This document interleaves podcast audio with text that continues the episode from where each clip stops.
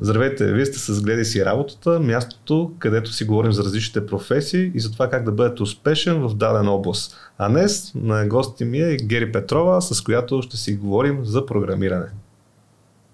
Кажи с някакви думи само каква е. Добре.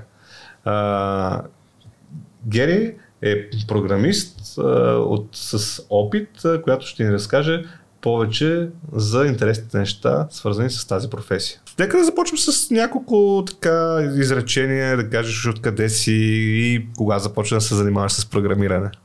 Ами аз съм от Смолян, израснала съм в Смолян, учила съм в Смолян и в последствие дойдох в София за висшето си образование и така и си останах в, в София. Mm-hmm. А, Добре, супер. Ами, как е да трябва да започнем направо, както се казва, за твоя а, кариерен път, но първо ще те върна така преди доста. А, а, при тебе не са доста, по-скоро при не са доста години. А, назад във времето, когато м- си била 7, 8, 9 клас, горе-долу тогава, а, помниш ли с какво м- така си мислила, че ще се занимаваш? Имала ли си някакви мечти и какви са били те? Ами аз доста от малка бях решила, че искам да се занимавам нещо свързано с а, компютри, програмиране. Тогава нали, не беше чак толкова известно. А, може би моят двойчо ме е запалил по, по това нещо. Той, а, когато аз бях малка, той много често ходеше в а, командировки в Белгия, в Италия. Прибираше се вкъщи с едни големи турби с шоколади, белгийски шоколади и всякакви такива неща. Нали, в години, в които България нямаше толкова много нито изобилие, нито нали, възможност да, да си купиш. А, та може би това така ме е потикнало. Винаги ми е било интересно. Войчо, като се прибира, нали, разказва интересни неща, работи с ам, буквално неща, които аз тогава не бях виждала. Примерно лаптоп и разни други такива техники. Така че, може би някъде там, около първи, втори клас, си бях решила, че аз искам с това да се занимавам, да стана като Войчо. Тоест ти още от много по-малка си. Да, да, от много, от много малка. Имам така подозрение, че никой не ми вярваше, защото то е нормално, нали? Да. Но бях го решила и си спомням точно как избрах след седми клас къде да кандидатствам. Аз нямах никаква представа, нали, какви възможности има като гимназии, не си спомням, може би бяхме 6 клас преди 7 с един приятел се разхождахме и стана въпрос за нали, кой къде ще учи след седми клас. И аз го разпитах, викам, добре, какви варианти имаме? И ми имаме економическа гимназия, езикова гимназия и математическа гимназия и аз, хм, сигурно трябва да отида в математическата гимназия и тогава той ми каза, има два варианта, математика, информатика, информатика и математика. Две паралелки. Викам, страхотно, аз съм информатика и математика, решена е. Прибрах се вкъщи, казах на нашите, те казаха, добре, щом си решила. И така тръгнаха нещата. Доста усилия ударих, за да мога да вляза в а, гимназията. Но така решено беше и си следвах а, решението. Да. Един път а, така се поколебах дали това е нещото за мене. Бях в 8 клас. Так ми бяха приели в гимназията, бях щастлива и а, имахме един час в седмицата информатика и за мен това беше първия сблъсък с информатиката. Да. За първ път аз разбирам какво ще съм решила да правя нали, професионално. И ни дадаха някаква домашна да правим някакви блок схеми. Спомням си тогава вкъщи, така се бях ядосала, нещо не го разбирах как се случваше, фърлях тетрадката. така, а, добре, че нещата след това се развиха добре. Останах си само с първия час проблеми. Оттам нататък нещата потръгнаха някакси естествено и винаги ми е доставало удоволствие да се занимавам с информатика. Това е много готин пример. Ти си е, поредният мой гост, който така от много, много рана възраст е разбрал с какво иска да се занимава и това е много готино. със сигурност ще има и други примери. А, но тук на мен ми стана интересно, а, всъщност а, твоите родители не са се намесили в избора какво точно ще се, ще се занимаваш и по-скоро ти си казва, бе това е моето, нали, ще уча математика, ще уча еди къде си. Тоест това е било изцяло твой избор. Изцяло мой избор, единственото така, родителите ми винаги са ме подкрепили. Mm-hmm. единственото, което така се опитаха да са сигурни, че съм взела информиран избор, нали, беше да ми предоставят така негативните страни на професията, която съм избрала, за да съм сигурна, че това е нещото, което искам да правя. А помниш ли кои са тези негативни страни?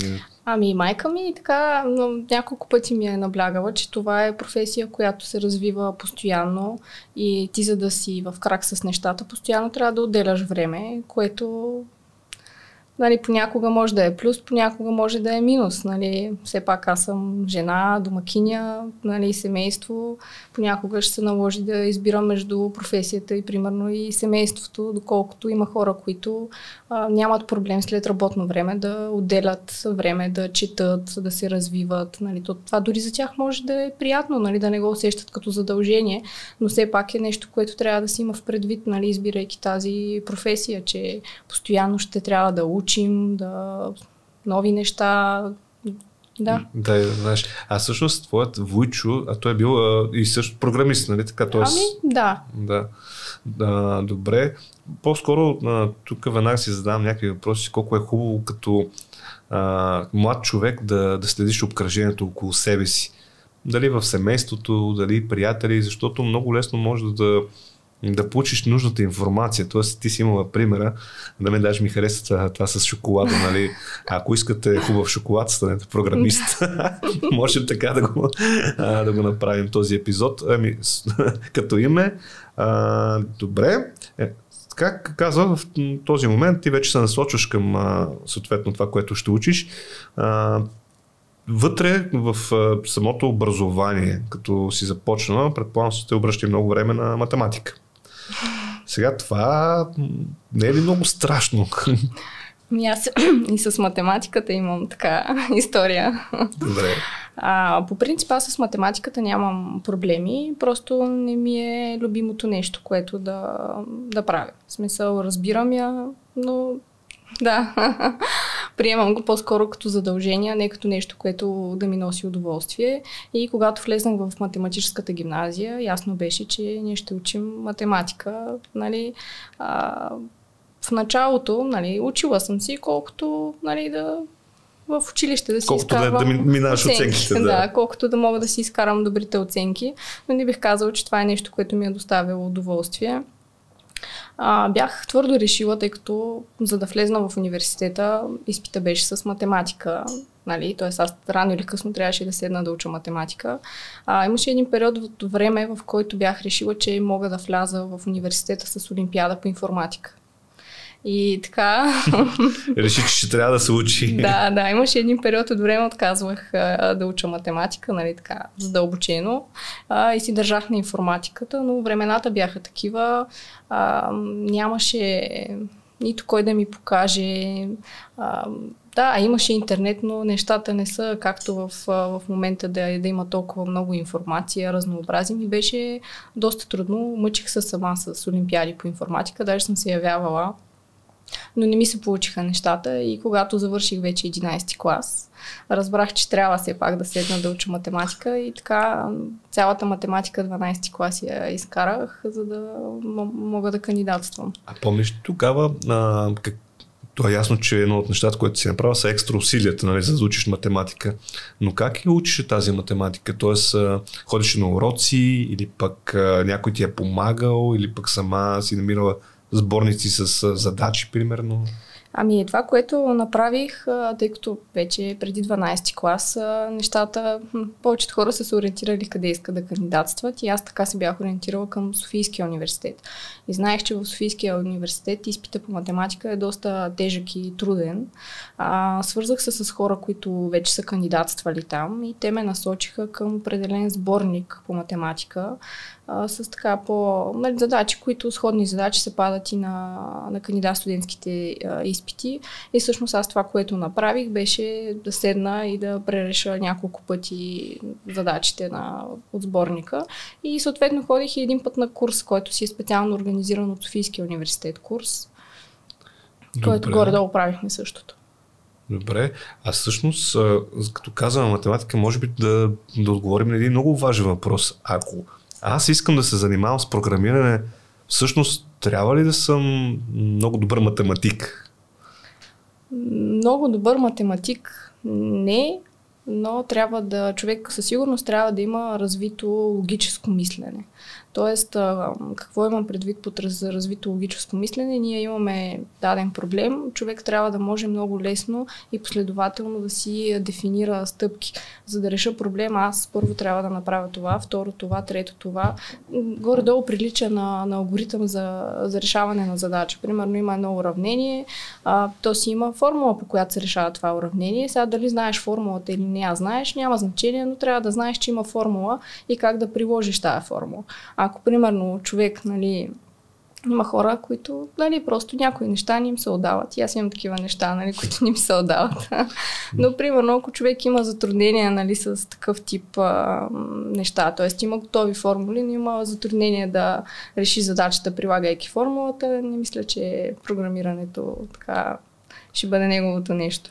Но по принцип сега има си специфики в програмирането, където информатиката, т.е. математиката е доста наложителна и физика, зависи човек с какво се занимава, но като цяло бих казала, че математиката не е задължителна, за да се занимава човек с програмиране.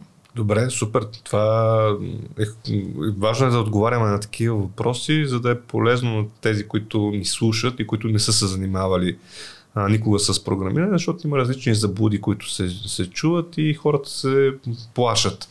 Но ето, ти си един много хубав пример, не се плашиш и по-скоро сядаш и казваш, абе, ще трябва математика, започваме да учим математика. Правим го. Правим го. Добре, т.е. ти докато си още в гимназията, учите определени предмети и сега няма да говорим в детайли, най-вероятно нещата се променят, както казват, има много повече информация към днешна дата. А, как решаваш, че отиваш в Софийския? Защото ти каза, нали, знаела си вече къде ще си избрал Софийския. Защо избра там? Ами аз всъщност как избрах университета? А, първоначално, нали, имах а, така, бях събрала информация нали, за София университетите, примерно Техническия университет, знаех, че в УНСС имат такава специалност и Софийския университет. Войчо ми е завършил Софийския университет, сестра ми е завършила Техническия. Имаш да, информация? Събрах, да, събрах информацията и стана ясно, че ще е Софийския университет. Влезнах в а, техния сайт, прегледах а, специалностите, които предлагат, а, разпечатах си а, програмата нали, на предметите, които се учат и в крайна сметка, като са, нали, те бяха две основни тогава а, специалности софтуерно инженерство и компютърни науки. Съпоставих а, учебните планове на двете а, програми и разбрах, че софтуерното инженерство е моето нещо. Браво. А, там всъщност изпита е бил математика, само, да. само математика. Добре явяваш на изпит, взимаш си изпита и съответно вече си студент в Софийския, нали така? Да, хора с повече късмет могат да влязат и само с матурите, зависи от с по математика, зависи вече от а, годината, нали, какви са баловете и каква специалност а, човека иска. Но дори не е задължително да се явяваш на, на изпита. Така, в този момент, ти когато влизаш в, в Софийския университет, вече като студент, тогава продължаваш да си напълно наясно, че това е твоето нещо и че продължава да, да. да се запалваш, както се казва, по цялата материя. На този етап работата беше много сигурна. Аз още така в училище, нали, ние учихме информатика. А, като изключим така първите сблъсъци с информатиката и а, блок схемите, а, оттам нататък установих, че а, програмирането и по-скоро, нали, то, това, което сме правили в училище, имаш някаква задача, нали, проблем, ти трябва да го решиш, нали, да направиш програма, която да, да решава проблема. Тогава аз осъзнах, че за мен това е изключително интуитивно. На мен ми идва просто отвътре, госпожата задава задачата и на мен веднага в главата ми се подрежда. Първа стъпка това, втора стъпка това, трета стъпка това. И примерно имаше хора, нали, мои съученици, които решаваха ги задачите, но примерно отнемаше повече време на мен веднага нещата ми се избистриха в главата и аз така прецених, че това е нещо, което умея, което мога и получавам едно такова удоволствие, когато нали, реша, реша проблема, реша задачата, изпитвам удовлетворение. Добре. Така че на, на този етап нещата вече бяха сигурни, че това е нещото. Дори не съм се разколебавала да си да мисля други варианти, да, да кандидатствам различни неща, макар и в, в така по-детска възраст Разбира се, съм имала и аз други желания. а, а всъщност, докато си студент, може би пък да, да разкажем какви предмети, нали, нещата, които м- смяташ, че така са ти помогнали да развиш своето умение, дали логически, дали чисто като за решаване на някакви проблеми. Кои са предметите или кои са нещата, които се случваха в университета, които ти бяха най-интересни и най-полезни след това в кариерата? Ами, интересното беше, че веднага ние като почнахме в университета, първата година, разбира се, случи математика. Така имаше един лав на времето, няма висше образование без висша математика.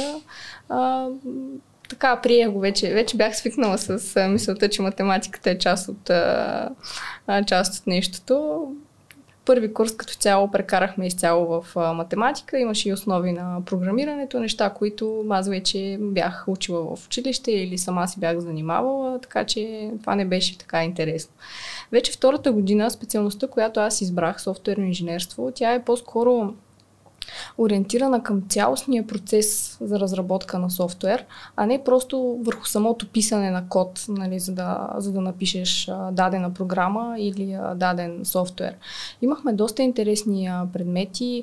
А, примерно, ти си един човек, който има нужда, да кажем, примерно, от, а, имаш магазин, имаш нужда от вебсайт, за да може да достигаш а, по-голяма част потребители, нали, да си продаваш стоките. А, отиваш при един софтуерен инженер или при една фирма. Примерно, първата стъпка преди изобщо да се почне да си пише софтуер, а, това е примерно извличане на изискванията. Доста често хората нямат идея какво им трябва и, и това нещо как трябва да изглежда, така че една доста важна и интересна стъпка извличането на изискванията, да разбереш този човек от какво има нужда, как да му го направиш, кое би било нали, най-добрия начин за, за него, кое би било най-полезно. Та, имахме и такъв предмет, в който учихме извличане на изискванията, документиране на, на нещата. А, имали сме и други интересни проекти, а, други интересни предмети, примерно а, самото проектиране на цялата система. Нали? Пак не е просто писането на код, нали? отделно да направиш някаква функционалност, ами а, да проектираш цялото нещо, как, а, как би изглеждало. А, така архитектурата на, на софтуера. Имали сме предмети свързани с тестоване на, на софтуера, разработване на интерфейс.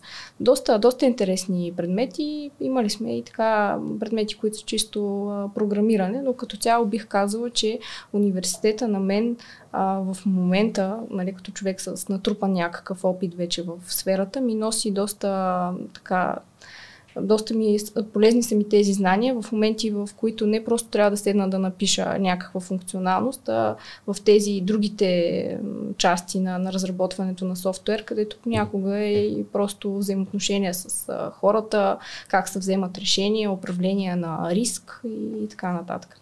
Добре. А, това също е много полезно, което казваш. Нали? Аз веднага си вада някакви изводи а, и така обичам да разсъждавам на глас, докато си говоря с а, моите гости. М- много м- хора казват, абе университета, нали, давай там да минава, колкото да, да се случва или даже някой казват, абе не е полезно. Ето един пример, в който ние казваме, полезно е това нещо, ако искате да се занимавате с програмиране, трябва да изберете вашето място и съответно да наблегнете на нещата, които са ви интересни и които могат да ви бъдат полезни. Тук ти даде много хубави примери с кои предмети могат да бъдат полезни. А докато си в университета, предполагам, той си минава като на всеки студент, нали, ходиш на някакви лекции, упражнения. И на дискотека. И, и на дискотека, да. Особено ако си студентски град, нали. Е, не са по-близо дискотеките. А, кои са тези, как кажа, странични занимания, които си имала, с които си ти помогна и след това с професията? Тоест, ходила ли си на допълнителни уроци, стоеш ли вкъщи, примерно, да разглеждаш някакви функционалности, програми или да учиш някакъв софтуер или каквото и да било? Ами, а, първата година, така като всяко нещо, което в момента не се занимавала с него, цялото ми внимание така беше насочено към университета и целта ми беше просто да, да, не, да, да завърша. Имахме доста примери така с хора, които влачиха изпити, особено математики, буквално нали, казваха, изкараш ли си математиките, нали, шансовете ти да завършиш са, са доста високи. Така че първите, може би, година-две бях ориентирана повече към целта да завърша университета, отколкото към професионално развитие след това.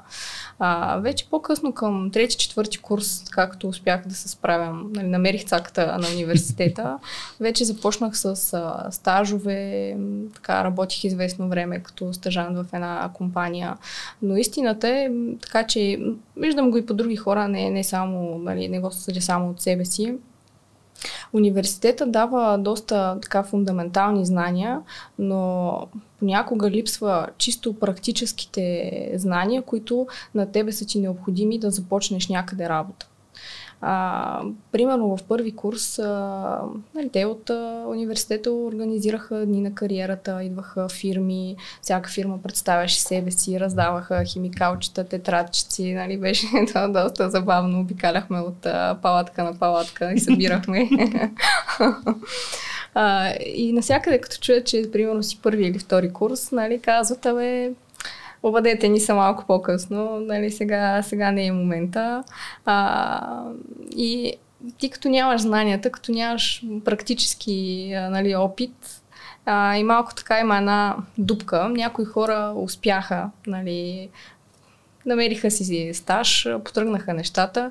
Аз реших да заложа на по-сигурното. Изкарах един практически курс 6 месеца, като човек, който го е учил това нещо, не бих казал, че за мен представляваше а, някаква трудност или усилие, но пък а, този курс успя да попълни доста практически пропуски в а, знанията ми, даде ми една увереност и аз там успях да започна като, не като стажант, а като джуниор а, програмист.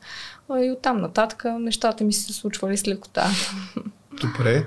Ами тук можем да кажем всъщност къде си, къде си завършила като ами такава академия. Да, аз завърших IT Таланти, третия сезон.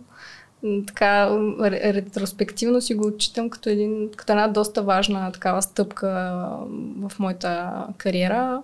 А, вече настоящия ми се прок на времето, просто гадже. Той ме той ме посъветва, за което съм благодарна, че така ме потикна да, да го завърша. Той също е завършил втория, втория сезон на Найти Таланти и той е изключително доволен също. Ти си имала изключителен шанс. Първо Войчо ти, след това сестра ти заради университетите, след това бъдещия ти, т.е. сегащия съпруг, нали, тогава бъдещ, а, съответно ти е насочил към академия. Виж как са ти подредили нещата, т.е. Нали, виж колко е важно да комуникираш с различни хора от различни места. А, добре, тук на мен това, което ми става а, все по-интересно, е, че всъщност към днешна дата вече има много академии, които предлагат обучение. Тоест, ако човек седне да разгледа различните сайтове на, на тези инициативи, пък и не само сайтовете на такива инициативи, пък сами компании правят такива неща. Тоест, все повече компании казват, че имат проблем с намирането на, на такива таланти и съответно създават такива академии. Така че, може би един хубав съвет би бил да, ако някой реши да се занимава в тази област, да започва да разглежда такива компании или такива инициативи, както ти случай каза IT таланти, има и други, а, като разбира се аз ще опитам във времето да дам такива примери нали, с такива компании, които правят и организират такива неща. Всъщност, дали е добър съвет за всеки един а, студент, който учи програмиране, да отиде да изкара един такъв курс някъде? Как мислиш ти? Ами, Зависи. Mm-hmm. Има хора, които така, нали, аз не съм най-примера, нали, така да съм се занимавала, да съм ходила и като ученичка на курсове и така нататък, но истината е, че аз имах с студенти, които нямаха нужда от това нещо. Но бих казала, че по-голямата част от, от моите студенти такова нещо би било, би им било доста полезно. Особено за хора, които влизат в университета без, без да са учили информатика и без знания по, по програмиране, тъй като доста неща са, учат се набързо в университета и понякога това са основите на програмирането. Ако останат някакви пропуски, нещо неразбрано, Това е проблем. Затова, да, бих посъветвала за човек, който не се чувства уверен в себе си, със сигурност бих посъветвала да, да се изкара един такъв курс. Вече има толкова и безплатни, и 2 месеца, 3 месеца, 5 месеца, 6 месеца. Нали, не, все пак си загубиш 6 години от живота, така че няма да, да навреди в никакъв а, случай, но със сигурност не бих казала, че всеки един човек има нужда от това нещо. А всъщност дали е полезно пък, защото има много курсове от типа и в YouTube за разни езици, а има и такива сайтове, които са за, за учене от типа на Udemy, Coursera да. и там още много има. Това дали е, е полезно? Тоест, ако примерно някой си, си казва, аз се чувствам уверен, това, което ти каза, има такива хора, които са добре технически, чувстват се уверени, но т.е. може би не е необходимо такава академия. Дали пък другото им би било така необходимо и полезно да, да го направят? Ами, всичко много зависи според мен от човека индивидуално и как... Той всеки човек трябва сам за себе си да установи по какъв начин най-лесно освоява информация. Аз за себе си съм установила, че такъв тип онлайн курсове, които някой говори нещо, аз някакси много бързо губя интерес. В смисъл, ако не ми е интересно и просто ти ако не проявяваш нали, интерес и да седиш и да го слушаш, няма абсолютно никакъв смисъл. Примерно за мен нещото, което е, ако има нещо написано, аз мога да седна и да го чета, това ми е окей. Okay. Тоест, ако аз трябва да избирам, по-скоро бих избрала някоя книга да седна да чета, отколкото да седна да, да гледам такива, такива видеа. А, има хора, за които е изключително важно да нещото да е присъствено или по-скоро да е част да си в група с други хора. Нали, тогава някак си нещата тръгват по, по-инстинктивно. Тоест ти веднъж запишеш ли се, тръгнеш ли да ходиш на занятия, нали, да, да имаш приятели, които... Нали, то приятели не, нали, ти се срещаш с хората, сприятеляваш се, де, но като повече хора правите едно и също нещо, за хората е по-лесно да го, да го завършат. Така че по-скоро бих посъветвала, има доста варианти, нека всеки да, да пробва кое за него ще бъде най- най-лесно. Дали да е видеа и такива онлайн курсове, дали присъствен курс, дали а, нещо, което е като книга, нали, написано да седне. Вече има ли такива книги, които ти казваш, че нали, преди книги... години е било съвсем по друг начин? Сега как е с книгите? Има ли книги ами, за програмиране? На времето аз съм учила от книги. Mm-hmm. Бях си взела така, два тома на Магдалина Тодорова книги C++, които реално в университета учихме по тях, но аз си ги бях взела още в, в училище и така си ги гледах. Бях си взела още една доста дебела тухла, която беше за Java и така сама си четях и, и се занимавах и с Java, не само с C++. Тук ми хареса а, нещо и се хващам за тези думички C++, C++ и Java. Може би едно от фундаменталните неща, поне така си мисля, е много бързо всеки, който реши да се занимава с програмиране, независимо на какъв етап от живота си е, дали е да кажем студент, който се чуди с каква специалност нали, да, да учи, или пък е човек, който иска да промени м, дадената професия, е да се насочи към технологията, т.е. да се насочи към езика, който трябва да, да учи. Как избираме? Тук може би е хубаво да си поговорим малко за видовете м, технологии, които съществуват. Със сигурност не можем да ги изредим всичките. По-скоро да ги групираме по някакъв тип. Какво ще кажеш за това? Ами, Специално, да, има доста, доста типове, но първо искам да започна с нещо друго, тъй като така вече споменахме си плюс-плюс. Бих искала да кажа каква е, каква е разликата за хора, които минават през университета нали, и хора, които просто решават да сменят професията, деца вика, и да видят дали програмирането е за тях. А, така и в училище и в университета винаги се започва с един по-базов език, като примерно C++ на времето даже се е учило и Паскал. Сега не знам дали някой учи Паскал, но C++ със сигурност е един език, който м- така дава основите, т.е. дава начина на мислене, как се структурира програма, което е така доста, доста полезно. Тоест, ти като имаш основата, примерно да кажем в университета първи, втори курс се учи там, може би Java, тя е като така сходно на... Не баш сходно, де, но да кажем.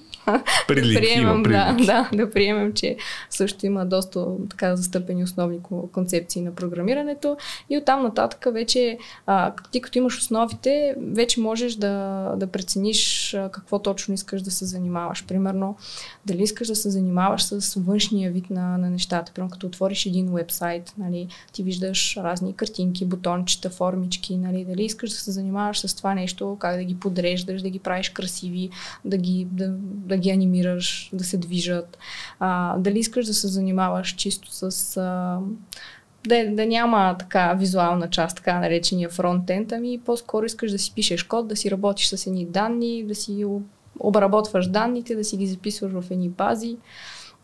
Дали искаш, примерно, да правиш мобилни приложения, дали искаш да правиш, нали, всички знаеме, а, пуснеш си някоя игра, тя има доста интересни анимации. Вътре някой се движи, стреля 2D, 3D, нали, а, интересни неща.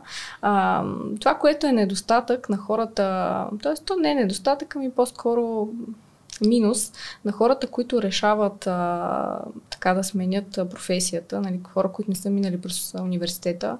А, тук първо искам да кажа, че не е задължително да минеш през университета, за да станеш топ програмист. А, просто в началото за тях е по-трудно да се ориентират а, какво да изберат. А, примерно на времето, когато аз а, записвах IT таланти, а, моята насоченост беше PHP за разработка на веб приложения. Но в началото ние учихме първият месец Java. Това са два езика за програмиране, но просто а, такова беше решението нали, на лекторите, че а, ние трябва да започнем с по-базов език, за да на него да научим основите на, на програмирането. И върху тези основи ние вече да надграждаме а, PHP. А, в момента как се случват нещата, човек решава, аз ще пробвам тук да стана програмист, а, намира курс и веднага а, трябва да реши дали да е C-Sharp, дали да е Java, дали да е PHP, дали да е JavaScript и за повечето хора това са неща, които звучат еднакво. Звучат еднакво, да. И, и ти като нямаш информация, как, как да вземеш информиран избор, ти, ти какво искаш да, да учиш. Това може би е един от най-така проблемите с които хората се сблъскват. А, тук това, което мога да кажа, най-основното е дали искаш да се занимаваш с фронтенд, с а, редене на екрани, на бутончета. Разбира се, не е само това. Има и неща, които стоят зад тези неща. Но нали, това е фронтенд и съответно бекенд, който се занимава повече с обработка на данни. Примерно аз съм човек, който ам, на мен това да реда екрани не ми е приятно. В смисъл а, това, че едно бутонче трябва да е точно така, другото трябва е точно под него, ама не два пиксела вляво, ами така, това не е, не е за мен, така че аз съм избрала моята насоченост да е бекенд. има и хора, които се занимават с мобилни приложения, които там е малко от едното, малко и от другото. Добре, ами ако аз мога да обобща информацията, както аз го разбирам, е всъщност тръгваме да се занимаваме с програмиране. В случай да кажем аз решавам, че ставам програмист в момента а, много е важно да започна да чета. Нали? Тоест какви неща се случват в този свят, да видя къде се учи това нещо, има ли академия, има ли курсове и, и как се прави. Другото, което е много важно да направя, е да се, да се насоча към дадената технология. И то по-скоро, да кажем, пак по-отгоре погледното. Единият вариант е да е фронтенд, Примерно, ако съм фотограф, който обичам да, да виждам визуално нещата, да виждам как се случват, много е възможно фронтенд езиците да бъдат моето нещо и да почна да чета за тях, примерно като JavaScript, примерно да кажем.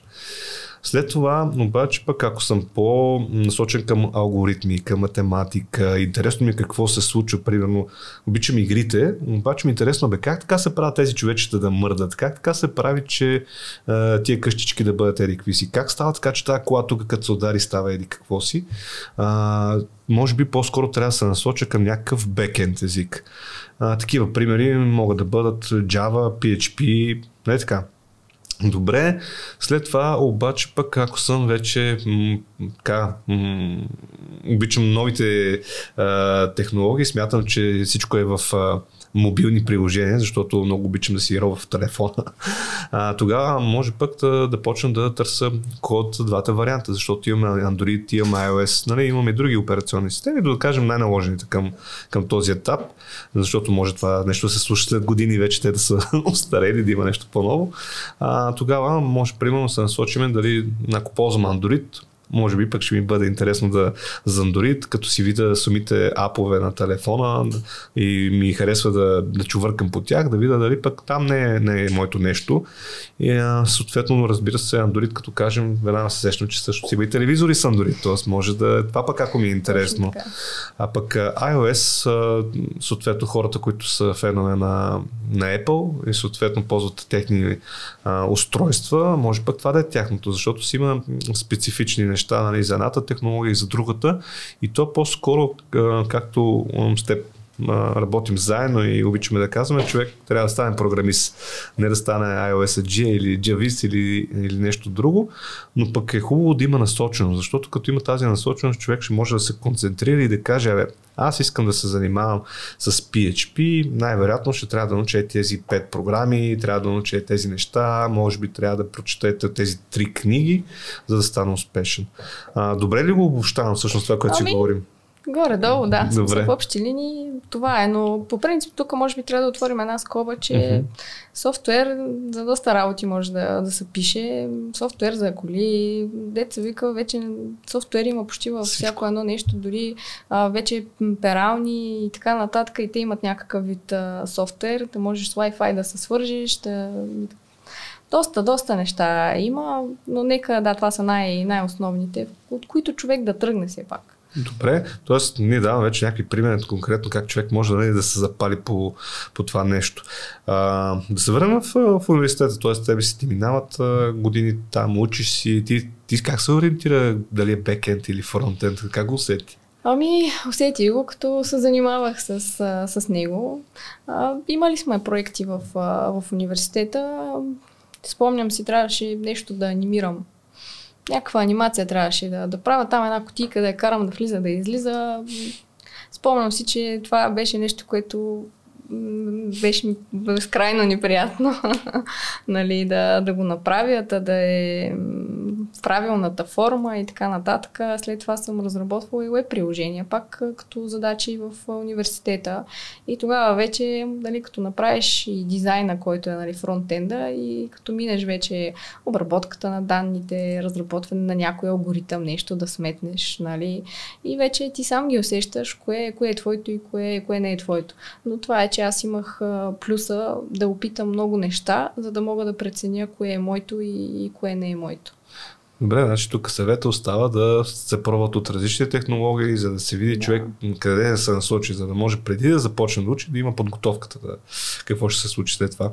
Добре, тук можем ли да дадем някакви примери? Ти си бекенд програмист, не че и другите неща не ги правиш. М- можеш ли да разкажеш примерно повече за технологии, които ти си ползвал към този момент, от гледна точка, примерно PHP, Java или а, и съответно специфични неща, които на някой, ако му е интересно, как може да започне да го види? Тоест, какво трябва да си свали като някакъв софтуер, който да пробва, какъв компютър му е нужен, ако ще. Тоест, може да някакви такива примери, наистина базови, които човек да седне и нещо да направи само в къщи? Ами да, по принцип като техника, нали? Мисля, че който иде е компютър в днешно време ще, ще свърши работа. Няма нужда от нещо специфично, специално за, за бекенда. Смисъл, ако някой иска да се занимава да разработва за iPhone приложение, то тогава нали, трябва да има iPhone, трябва да има Mac, нали, има някакви изисквания. Но специално за бекенда, кой да е компютър, нали, от, от този век би трябвало да свърши, да свърши работа. Аз винаги бих посъветвала някой, който не е сигурен дали програмирането е неговото, по-скоро да започне с нещо базово. В смисъл, айде да не е C++, да е Java, да види дали просто това му харесва да, да прави. А, ако все пак иска директно да се хвърли, нали, да кажем, аз съм бекенд, но съм веб, а, така с веб насоченост. А, може да изгледа някой туториал в, в интернет, дали сега ще е под формата на видео или нали, нещо като статия, но има доста туториали, които казват, трябва да се инсталира сървър, трябва да си инсталираш PHP или там ако някой друг език, но PHP е един доста, доста добър вариант за, за начало. А, и просто човека да види, да направи, деца вика едно Hello World, нали, това е, това е класическото, нали, за първия код, който всеки един програмист пише, това е Hello World.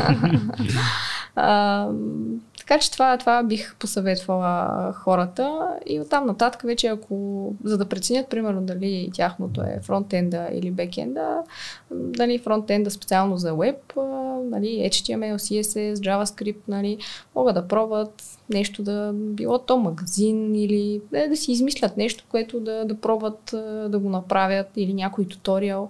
Нали, примерно. И тук друго полезно нещо. човек, когато хване един туториал, нали, те, всяка една стъпка е детайлно описана нали, как се прави. Обаче ти за да разбереш дали си разбрал нещата, по-скоро човек трябва да се опита да сам да си измисли някоя про- промяна и да види дали може да я направи лесно тая промяна. Така най- би, би усетил дали е разбрал целият туториал. Добре. А освен това нещо, чисто да, да, да разгледа някакви видеа, книги, по които да се движи и съответно да направи първите стъпки, а, как може да разви пък логическата мисъл? Ние говорихме си, че всъщност и това е важно. Може би в този момент можем ли да, да кажем, че има такава техника, която човек да се опита да, да раздвижи мозъка си, защото аз съм говорил с хора, които започват да се занимават с програмиране, те казват, абе, забил съм малко, трябва нали, да се рефрешне малко, да си размърда мозъка, защото примерно 10 години съм работил нещо друго. Ами, специално за логическото мислене, аз бих посъветвала. Има олимпиади по информатика за всякакви възрасти. Нали, четвърти, пети, шести, седми клас, а вече 11-12 клас са прекалено сложни задачите. Например, четвърти, пети, шести клас са така са относително лесни. в интернет качват почти всяка година условията, понякога има и примерни решения, но да, примерните решения може и човек да не ги гледа. Важно е условието. А, задачите са написани по доста интересен начин. Примерно, че опух, отишъл в гората, имал, да кажем, 10, а, не знам, чувалчета с нещо, има някакъв проблем Мечо Пух, помогнете на Мечо Пух, напишете програма, ако Мечо Пух ви каже, примерно, цвета на чувалчетата, вие извадете сметнете нещо. Нали, примерно колко чувалчета са розови или нещо от този сорт. Нали, това в момента импровизирам. Да, разбира се. но, но са такива задачи, които, а, примерно, Даже нека да вземем този пример. Мечопух има 10 чувалчета, Мечопух не може примерно да, да бори. Ако Мечопух ви каже всяко едно от чувалчетата какъв цвят е, сметнете на Мечопух колко розови чувалчета има, примерно. Обаче сега за някои хора не, нали, то, то просто не е инстинктивно, но ли, това, което ти трябва да направиш е първо да имаш някакви, някаква структура от данни, в която ти да запишеш цвета на, на всяко едно от чувалчетата трябва втората стъпка да направиш начин по който Мечопух да, да ни ти въведе обикновено всичко става в конзолата, нали, или в терминала, нали, как Мечопух ще ти въведе цветовете на... Да. Да, да, ще да преценя, да. Ако искаш да го почна... Не, давай, ще, ще си говори, няма проблем. А, така как Мечопух ще ти зададе цветовете на, на чувалчетата и оттам нататък същинс, същинската работа, как ти разбираш колко чувалчета са, са розови. Ако това човек, нали, така му идва инстинктивно, отвътре си казва, това е най-лесното нещо на света, да го направя, най-вероятно програмирането е за вас. Ще станат нещата. Да. Добре. А, а ти всъщност колко време си се учи специалността, която ти, ти си минала в Софийския университет? 4 години, 5 години? 4, 4, 4 години за, за бакалавър и година и половина за магистър. Тоест ти продължила ли си след бакалавър и магистър? Ами, продължих, но не съм го завършила. Магистър. В смисъл магистратура не съм завършила, но продължих софтуерни технологии и магистратура. Да. А, тук това съвършно ти го каза, нали? не е задължително условие. Тоест има да. много програмисти, особено в момента, които не са учили нищо такова. Даже има такива, които въобще не са завършвали някакъв университет. Така че абсолютно тук не казваме не дейте да ходите в университет и не дейте да учите, но по-скоро даваме, как да кажа, сапорта хората, които не се притесняете. Ако не сте учили, спокойно може да станете добър в тази област, дори без университет, стига да не ви се отдава и да давате така много от себе си, за да ви се случи това нещо. А, така ти каза след университет, т.е. по време на университета, отиваш, караш курси и така нататък и имаш първата си работа. А, как започнаха първите стипки, т.е. ти си джуниор, кои са нещата, които пък ти започваш да работиш, но едва ли си толкова подготвен, че сам да можеш да правиш някакъв софтуер и да, да правиш чудеса? Ами, те нещата някак си аз като попаднах в IT таланти, оттам нататък нещата се случваха без много мое участие. в смисъл, от мен се искаше просто да, да уча и да влагам усилия. Оттам нататък нещата се случваха по, по естествен начин. А, изкарах курса, имахме финален проект в екип, бяхме си избрали да правиме а, такава игра с въпроси. Доста време отделихме, доста нощи, направихме, презентирахме пред а, фирми, а, завършихме курси, оттам нататък от IT Таланти ни осигуриха интервю с въпросните фирми. И мен ме харесаха и ми предложиха работа. И аз така започнах работа. Даже си спомням на първия ми работен ден, аз имах изпит. Това ми беше последния, последния изпит от а, университета. Малко се притеснявах, нали? Но всичко мина добре.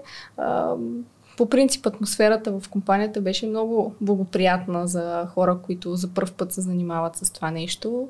А, не съм чувствала някакви трудности, винаги когато съм имала проблеми, някой е бил да ми там, да ми даде съвет, да ми даде насока, а, как да направя нещо. Така че колегите доста са ме подкрепили в, а, така, в, началните етапи на, на кариерата ми. Не, никога не съм чувствала такава трудност и да, да съм си задавала въпроса, бе, тази професия, нали, тук за мен ли е. Добре. А, всъщност, това, което се замислих е, че може би съвета е да се изкарва такива академии, нали, първо, защото ако не се чувствате сигурни, нали, да се върна на това, което си говорихме, но второто, което а, казвам и на мен много ми харесва, че всъщност дадената академия може да ти предостави такава възможност. Тоест, ако е фирма, която си организира курсове, най-вероятно пак по същия начин избира хората, които са се представили добре, за да ги поканат да станат част от екип. Но пък академите правят другото, нали? т.е. могат да, да ти дадат възможност да се представиш пред друга аудитория и съответно да си намериш първата работа. Нали? Това може би пък е да е полезно за хората, които казват, абе как така ставам програмист и как си намирам работа. Макар, че за мен също и, нали, е добър вариант да така пак да продължавате да следите и при социални мрежи, и сайтове. Има много информация точно на тази тема. Тоест, ние си търсим първите хора в екипа, които ще се занимават с еди какво си, единствените условия са да знаете това, това, това. Нали? Тоест, ако имате някаква подготовка вече, има и такива обяви, с които да отидете на интервю и съответно да се представите, за да могат да ви, да ви вземат. А, кои са важните неща за един нов прохождащ човек в тази професия? Тоест, да кажем, че си минал някакъв курс, минал си някакво обучение, имаш начална подготовка, Кои са според теб важните неща, с които човек трябва да започне, като започне да работи? Ми, важните неща, то зависи в каква фирма човек ще попадне. Аз винаги бих посъветвала нали, човек, който не е много сигурен нали, дали би се справил, по-скоро да търси фирми, които предлагат някакъв вид менторска програма. Сега винаги има различен, а, така различна степен, на която можеш да започнеш работа. В смисъл може да е стаж. Обикновено от стажантите не се изисква кой знае колко. Нали? По-скоро идеята е ти да се обучаваш и да придобиваш опит. А вече дори има и платени стажове. Нали? Не е задължително стажа да, да не е платен. Следващата стъпка е така джуниор позиция. Това е позиция за хора с малко опит, нали? на които не се предполага, че някой ще им възложи сериозни отговорности отговорни задачи, така че човек да се чувства по някакъв начин под напрежение дали ще се справи а, или не. От там нататък вече е примерно регулар позиция, която е нали, стъпката преди да си вече старши, нали, синьор. Но там по- по-трудно някой човек без опит нали, да го наемат директно на такава мид-левел да, позиция. Обикновено е или стаж, или джуниорска позиция, но със сигурност бих посъветвала хората да си изберат компания, в която те биха се чувствали а, спокойни, примерно, че ще има човек, който да ги обучава, човек, който, нали, ако някъде нещо сбъркат. Обикновено хората се притесняват, че нещо ще объркат. И така, това е една сигурност, нали, да знаеш, че дори да объркаш нещо, има кой да, да ти помогне, да ти каже не така, иначе се прави, да те научи, нали, което е по, по-важно. Това вече хората, които се чувстват уверени, се ще намерят начин да, да се справят. Добре, а важно ли е, като си избират компанията, в която да започнат, дали е стаж или пък такава джуниор позиция, с какво се занимава самата фирма. Защото, а, примерно, ако да кажем, харесвам, имам опит като счетоводител. Нали пък е по-добрата опция да търся фирма, която се занимава с такъв софтуер, да кажем. Или пък ако имам интерес към игри, да търся компания, която прави игри. Или пък а, имам интерес към всякакви неща. Нали? Тоест тогава пък да търся компания, която разработва различни приложения, за да могат да учат различни а, технологии. Това важно ли е за старта или по-скоро трябва човек да започне да, да се занимава с тази професия и след това идва с другото? Ами по принцип, ако така има нещо странично, което да повишава мотивацията, примерно аз съм работила в счетоводител, имам знания за счетоводството и на мен това ми харесва да се занимавам, да, това е доста така добър така плюс би имал такъв кандидат, нали, в фирма, в която, която се занимава с а, софтуерен, а, счетоводен софтуер. Mm-hmm. А, със сигурност интереса към нещото, което правиш е доста важен. Нали, то това би ти помогнало и на тебе, като, като седнеш да работиш, работата да ти носи удовлетворение, да ти е интересна. Нали? Човек, на който не му е интересно това, с което се занимава, шанса да, да му се получава не е особено голям. За мен е, в която и да е професия, най-важно е първо мотивацията и второ да ти е интересно и да чувстваш удовлетворение от, от това, което, което правиш. Така че да, сигурно това е един доста, доста важен фактор, но не бих казала, че е задължителен а, фактор. Примерно, а, аз, на мен, когато ми предложи предложиха работа, компания, която се занимава с разработка на игри. Аз никога не съм проявявала някакъв така задълбочен интерес към игрите. Да, играела съм, но не е толкова много и не е така запалено. В началото наистина подходих малко с нека сега да пробвам да видя това дали е моето, нали, не съм казала не, това са игри, аз не играя игри, аз няма това да го работя и в последствие се оказа, че това е нещо, което ми носи удовлетворение. Добре, значи трябва смело да се подходи, да се влезе на дълбокото и да важното е да започнеш да го, да го работиш. Точно така. Добре. А, кои са според теб уменията, които а, може да са 1, 2, 3, 5, беззадължителни, за да, за да бъдеш един успешен програмист. Кое според тебе така можем да акцентираме? Кои са важните елементи, които човек а, трябва да има за, или съответно да, да развие, за да бъде успешен в тази професия?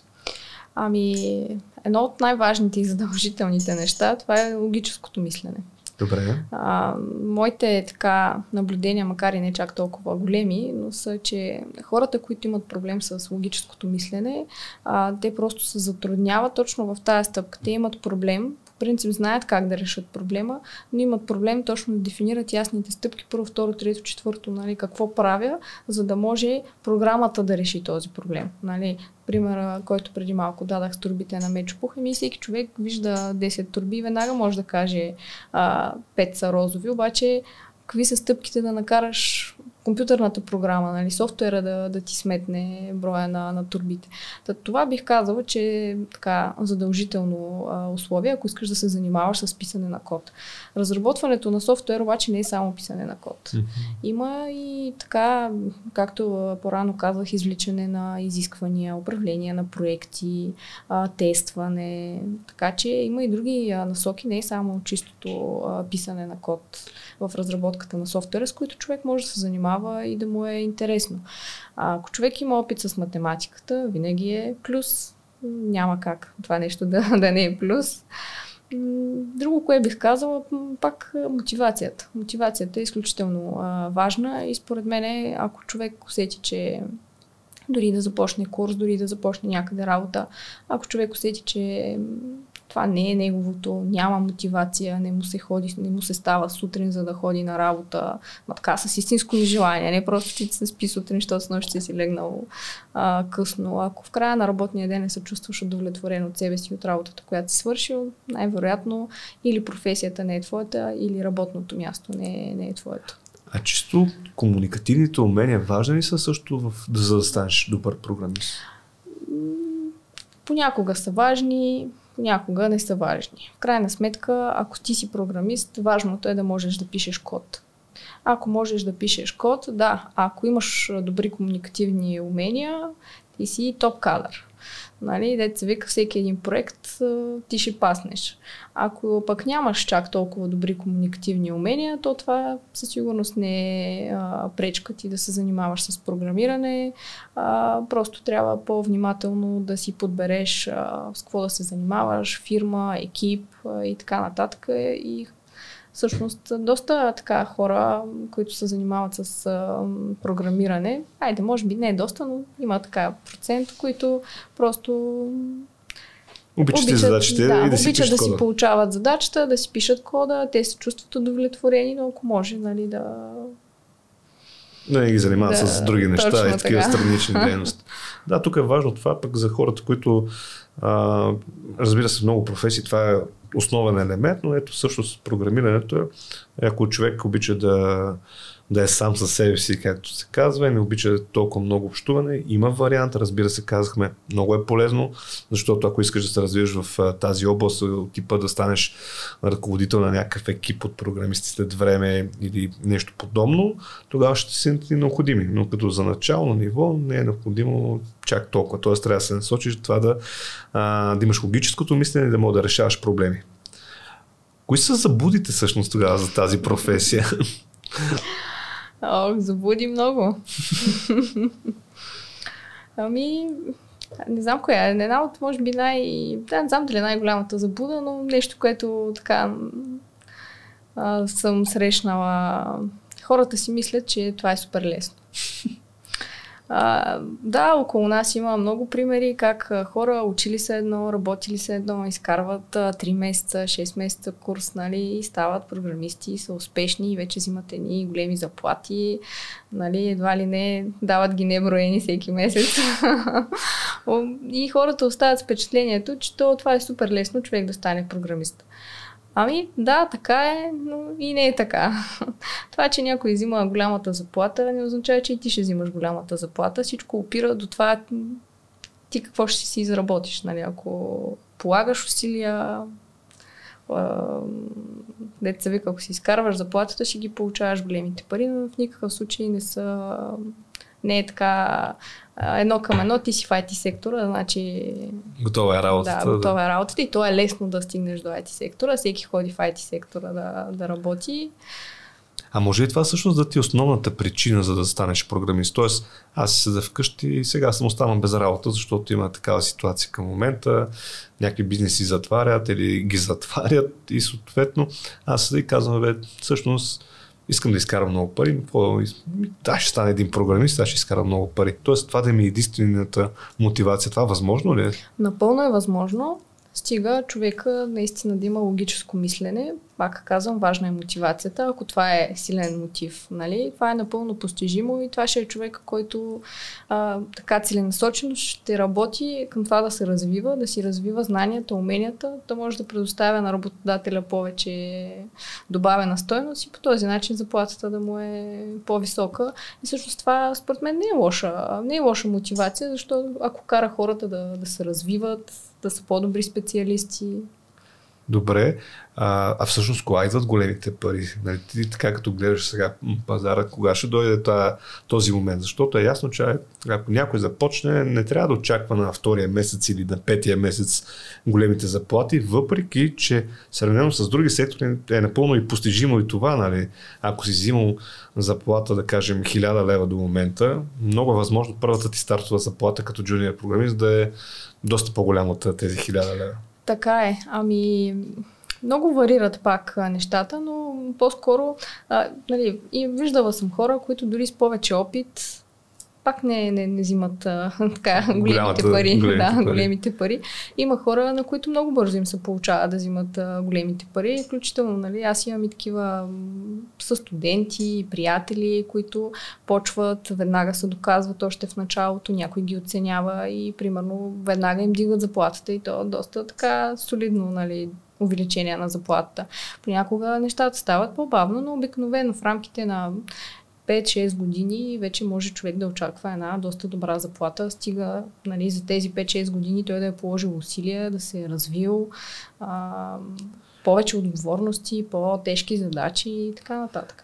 И също сега, като каза 5-6 години, дали да се е развил, се връщам на думите, които е казала а, майка ти, като си започвала с това нещо. Всъщност, ти за да стигнеш такова ниво, трябва да учиш постоянно. Така е. Тоест, това е професия, в която имаш постоянно апдейт на информацията, а, с която боравиш.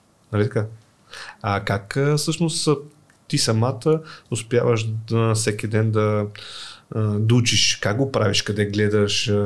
Къде се информираш? Може ли някакви примери дори за това нещо? Ами, пример, аз мога да кажа за мен, мога да разкажа така една история в моя опит, кога на мен ми е било тежко.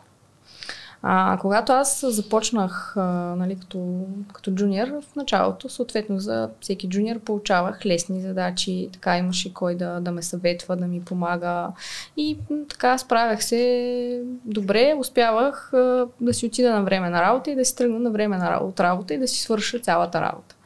А, с течение на времето вече отговорностите станаха повече и ми даваха вече повече задачи, по-отговорни задачи, които изискваха повече време, вече имаше срокове за задачите. И тогава това, което аз а, правех, а, примерно ходих малко по-рано на работа и като имам повече работа, оставах а, по-късно след работа. Нали, което малко или много, да, яде ти от времето, но пък е една инвестиция. Човек си инвестира сам в себе си, в собствените си умения. Ти се сблъскваш с един проблем. Днес ти отнема 2 часа да намериш решение на този проблем. След две седмици, като се сблъскаш с този проблем, ще го решиш за 15 минути, просто защото вече знаеш. Да, да. Така че в началото със сигурност ми се е налагало и да оставам след работа. Имало случаи, съм ходила и събота или вкъщи съм си разучавала някакви технологии, нали, нещо конкретно специфично. Тоест не е да, да взема да седна да чета някаква книга, ами имам конкретен проблем, сега да ми търся в интернет а, решения нали, на, на този проблем. След години така дойде една доста важна стъпка в моето кариерно развитие. Попаднах в голям проект и този проект трябваше да стартира от начало, а, да се извлекат всичките изисквания, да се построи архитектура, така вече по, по-сериозни, по-отговорни неща, тъй като нали, да вземеш архитектурно решение, това е все едно да проектираш а, къща.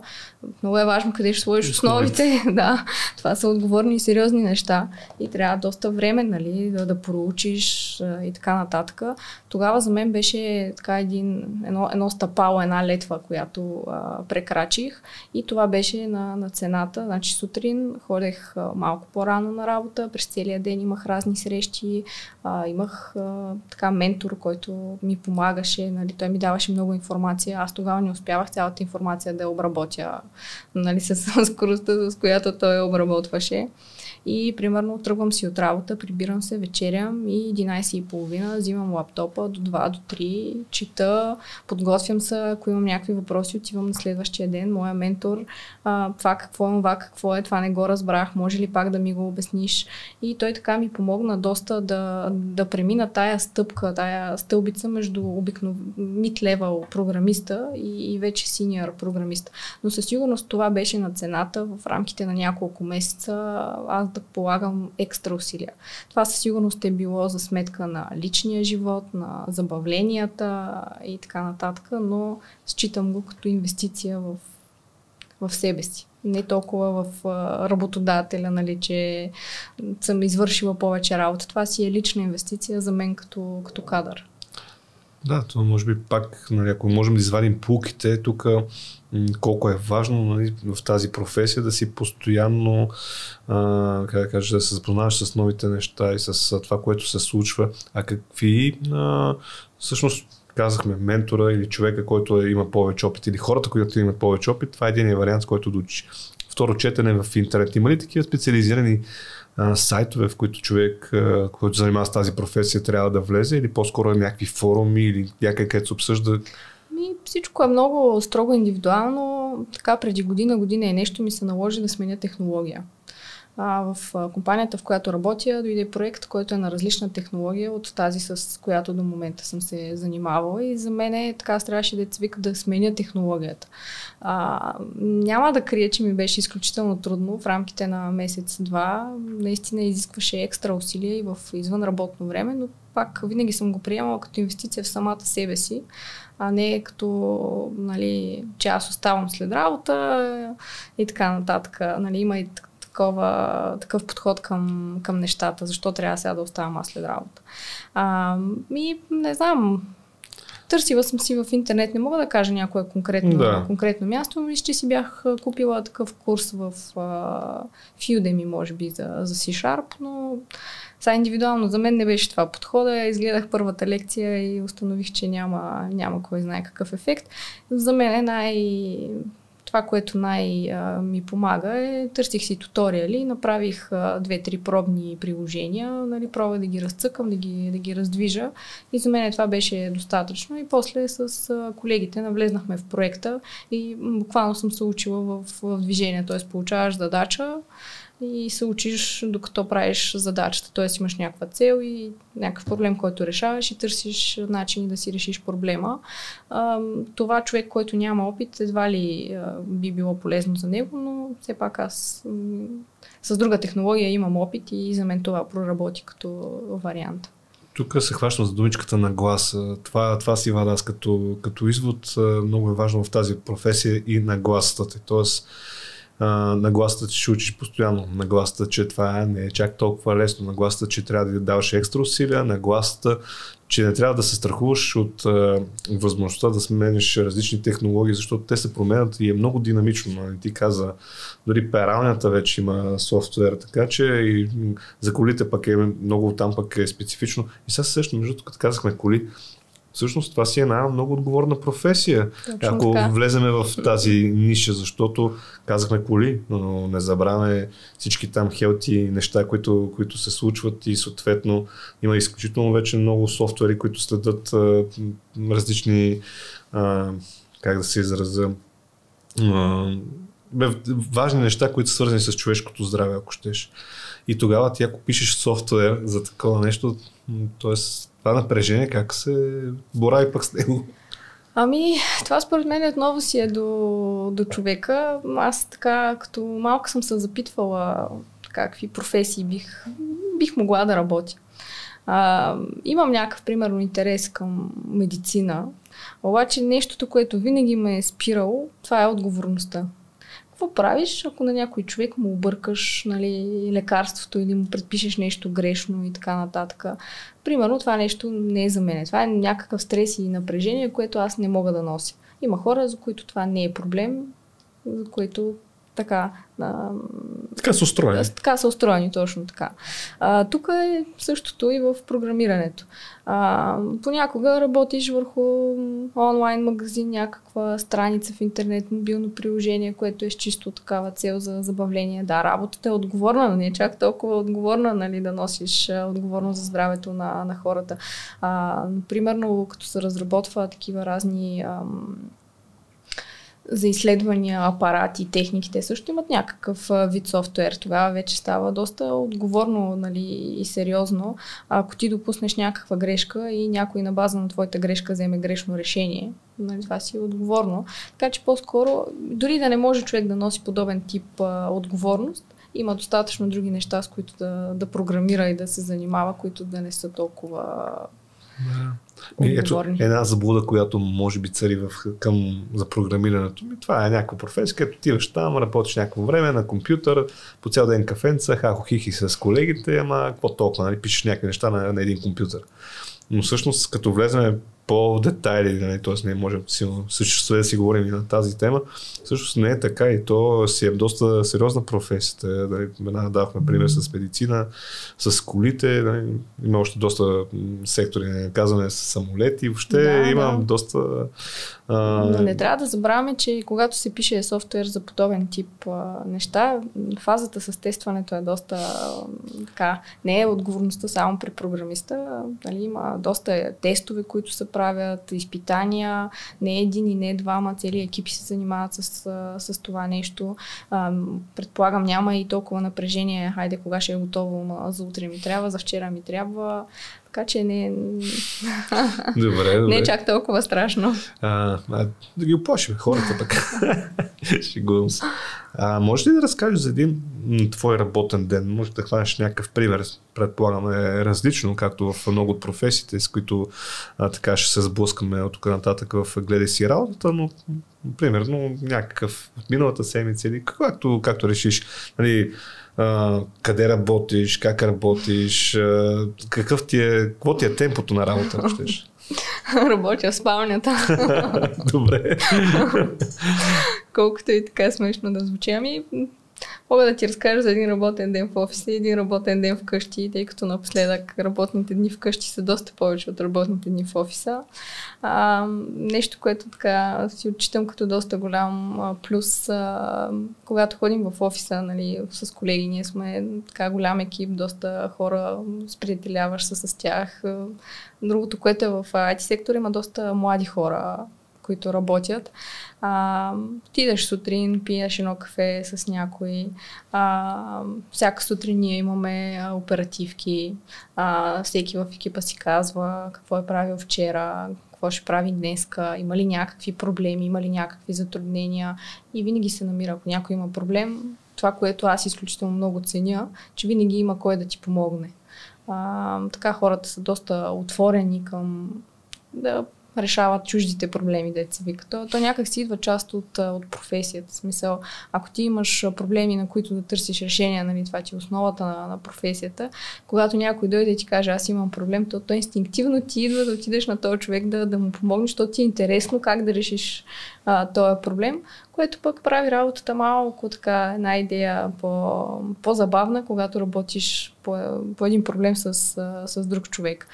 Ами обикновено аз имам задачи, такива така наречените фичъри, аз така работя в разработването бекенд за игри и обикновено трябва да се добави някоя нова функционалност в, в играта. Понякога имам в дните доста срещи, така обсъждаме различните функционалности, кога те да бъдат качени, да бъдат активни за потребителите, преценяме различни неща. Понякога се налага, излиза спешен проблем, така спешен бък нали, на, на лайф, трябва веднага да се действа, да се вземе вземаме решение, оправяме ли го, спираме ли го по някакъв начин, така малко по-екстремни ситуации. А, има дни, в които е по-спокойно, има дни, в които е по- по-натоварено. Доста често ми се налага да общувам с а, колеги, така активно нали, да, да общуваме. И общо взето така, така мина, минава деня а всъщност задачите как идват в а, някакъв софтуер? Ти си виждаш задачата, която имаш или някой ти я казва как минава тази? Ти как сядаш да работиш по дадено нещо? Ами ние си имаме, първо си имаме ръководител на, на екипа, mm-hmm. продуцент. А продуцента определя какви са задачите и примерно да кажем в играта трябва да се добави м- нова функционалност. Той трябва да каже каква да е тая функционалност, как да работи. А, той си държи връзка с а, хората, които трябва да направят дизайна на това нещо, нали, как да изглежда, ма къде да има бутонче, като цъкнеш на бутончето, какво точно трябва да става. А, това всичките неща са още преди нали, да се почне да, да се програмира нали, дадения модул, фичър. А, имаме си система, която а, всяка една задача се въвежда, описва, следи се нейния статус, работи ли някой по нея, кой работи, от колко време работи, колко време е работил по тази задача. Не знам, мога името да я кажа да, на системата. Се, да. да, това е Jira, ние използваме Jira. А, така че, а, когато примерно има такъв описан готов а, а, модул, примерно да кажем в играта има картички, в момента тия картички се купуват с някаква валута, да кажем злато, идва задача картичка да може да се купува с някаква друга валута, примерно диаманти. Но не вече всичко е описано, ма колко ще струва, как се определя цената, а, как ще изглежда, примерно трябва да има някакво различно бутонче, нали, да решиш с злато или ще е с диаманти или идва джирата, нали, разбира се, ние си правим срещи, обсъждаме всичките тия неща. Не е просто получаваш имейл с а, а, асайнаха ви нова джира, нали, да почвай да работиш тук по задачата. Обикновено правим среща, обсъждаме нещата, обсъждаме колко време би отнела тази задача нали, да, да се разработи. Понякога една задача не се работи само от един човек. Примерно един човек прави сървърната част, нали, бекенда, друг човек прави фронтенда. А, така че работата в екип е така доста засилена. И ти си знаеш, имаш задача, казал си си крайния срок, когато тази задача трябва да е готова. И така, реално аз си получавам задачите и си преценям времето, тъй като имам доста време прекарвам в срещи и в разговори с колегите. И така, едно от трудните неща, които са ми били през годините, да успея да си разделя времето, когато пиша код и времето, когато нали, тази останалата част от разработването на, на софтуер, смисъл обсъждане на задачи, а, кое как да стане, планиране на релизи и така нататък. Тоест, важно да кажем за професията, че не е просто сядам, отварям и пиша един код и край. Нали? Тоест има много, много стъпки в, в разработването на софтуера и човек трябва да е подготвен, че има различни етапи нали, на разработка. Добре, а, всъщност ти м, имаш част от функционалност, другите колеги имат друга функционалност, има хора, които тестват, има нали, много специфики в един проект. А, надявам се с времето нали, да показваме и, и други а, професии в тази област и точно да напасваме въобще целият пъзъл, нали, как се случва разработката на нали, софтуер. На, а как става това? Примерно един е прави една задача, другия друга, изведнъж това нещо се качва, т.е. кой го прави? Всеки програмист ли си го прави отделно или някъде ами, се случва? То това нещо е силно така зависимо от проекта. Според мен всеки проект може да е по, и по различен начин, но така както нали, ние го правиме, силна комуникация между фронтенда, бекенда и QA. Нали, човека, който тества, разбираме се, аз сега това ще го кача, ти качи другото, ма качи ли го, не го ли качи, ето, нали всичко е готово, може да се тества, като примерно има проблем, сядаме и фронтенда и бекенда, търсим и двамата деца, вика къде е проблема. Тук можем да кажем, че на, значи, един програмист се занимава и с много видове софтуер, нали? т.е. не е само на едно място пише един код и край, нищо повече не се случва, защото казахме има система, в която се въвеждат данни, а, има там, където пишеш кода, има много различни програми, т.е. ако човек се плаши от такова нещо, че трябва с много различни, ако ще не е само интерфейс, ми самото приложение на софтуера, нали, трябва да почва да свика в тази част, че трябва да така не е някакво като една страница в интернет, един сайт и, и край. Добре. А, тук какви са твоите така интересни случки, които имаш а, с разработването софтуер? Можеш ли да дадеш някакви примери, които са сетички, които са ти забавни, ако ще ще не Интересните случки, не знам, те обикновено тия неща, докато ти се случват, не са чак толкова забавни. Добре. После стават забавни, ами не знам, не мога така да се сетя за нещо ам, много забавно. Обикновено хората, които всеки ден се срещат с различни хора, те имат забавни истории. При нас това е малко ограничено. Нали? Да, срещаме се с нови хора, но не чак толкова срещу, а, често. Ами, забавна история. Първо веднъж бяхме на тимбилдинг. Тръгваме към Рилските езера. И цялата фирма сме се събрали, вървиме вече, почти сме се качили горе на, на езерата и звъни телефона продуцента, който нали, той не беше на тимбилдинга, беше в офиса, имаше някаква важна задача, която събота трябваше да, да се качи, нали, така че клиентите да, да могат да я ползват. Ние до последно бяхме подготвили всичко нали, в петък преди да, да тръгнем за тимбилдинга. Уж всичко беше наред, всичко беше подготвено и ние сме вече почти на, на Рилските езера горе, звъни телефона, тук не работи. и какво правим сега? Пробвахме, нали, там, в телефона, цъкни тук, цъкни там, напиши тук това, напиши тук онова, нали, защото продуцента беше пред в офиса, да, пред компютъра, пък ти като нямаш компютър е малко по, по-сложно. Вече и нещата с обхвата така и те, те се оказаха фактор. Всички тръгнаха напред. Ние с а, системния администратор седим точно на едно определено място, защото само там има обхват и я мръднеш и връзката прекъсва. И накрая другия така, система администратор в компанията а, седна си пред, а, мисля, че бяхме на бъбрека, седна си така пред бъбрека, отвори си телефона, цък-цък, влезна си по сървърите, каквото трябваше, го прави работата, викам Евала. така че дори не, не е нужно да човек винаги да, да има и компютър. Понякога и през телефона човек може да, да си свърши обаче обхвата, ако ни слушат обхват операторите, е важен, да. моля ви се, нали, навсякъде хубав обхват, защото може да стане голям проблем. Като казахме за смешни а, истории, Uh, искам да имаме рубрика, в която да си разказваме вицове за съответната професия. Ти всъщност знаеш някой виц за, за програмисти? Аз съм подготвил, разбира се, тук един. Аз си ги вада преди тези срещи. Си интересни, мога да ти кажа един, ако... Дай кажи ти. Добре. А, ще ползвам жокера. Всъщност програмист така, занимава малкия си син. И как прави кучето кучето, нали? И съответно детето отговаря ми бал-бал тате. А как прави котето и мяу-мяу. А мишлето как прави? клик-клик тате. Виж какви интересни вече неща. Покрай програмиристите. На, на мен на времето много ми беше интересна една реклама беше нещо с сега затворете прозореца, е затворене прозореца.